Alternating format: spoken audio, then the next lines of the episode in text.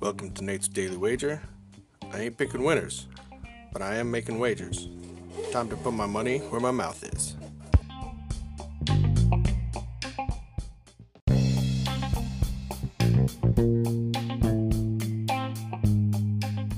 This is Nate's Daily Wager for October thirteenth, twenty twenty-two. We got the win last night. It went over. We had uh had to get to seven. They got to eight. Works for us. Would have preferred the Dodgers win, but at least my uh, at least my wallet won. So, all right, getting out of the uh, baseball, heading over to the football.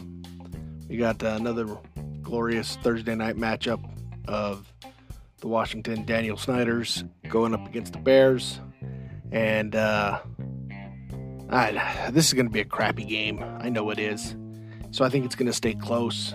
And so I'm just going to take the points. I know both teams suck, but uh, I I guess I'm going to bet on Chicago. So I'm going to take Bears plus one and a half against the Washington Commies in tonight's N F L action. See anything better than that? Pound it. That's my pick, and I'm sticking to it.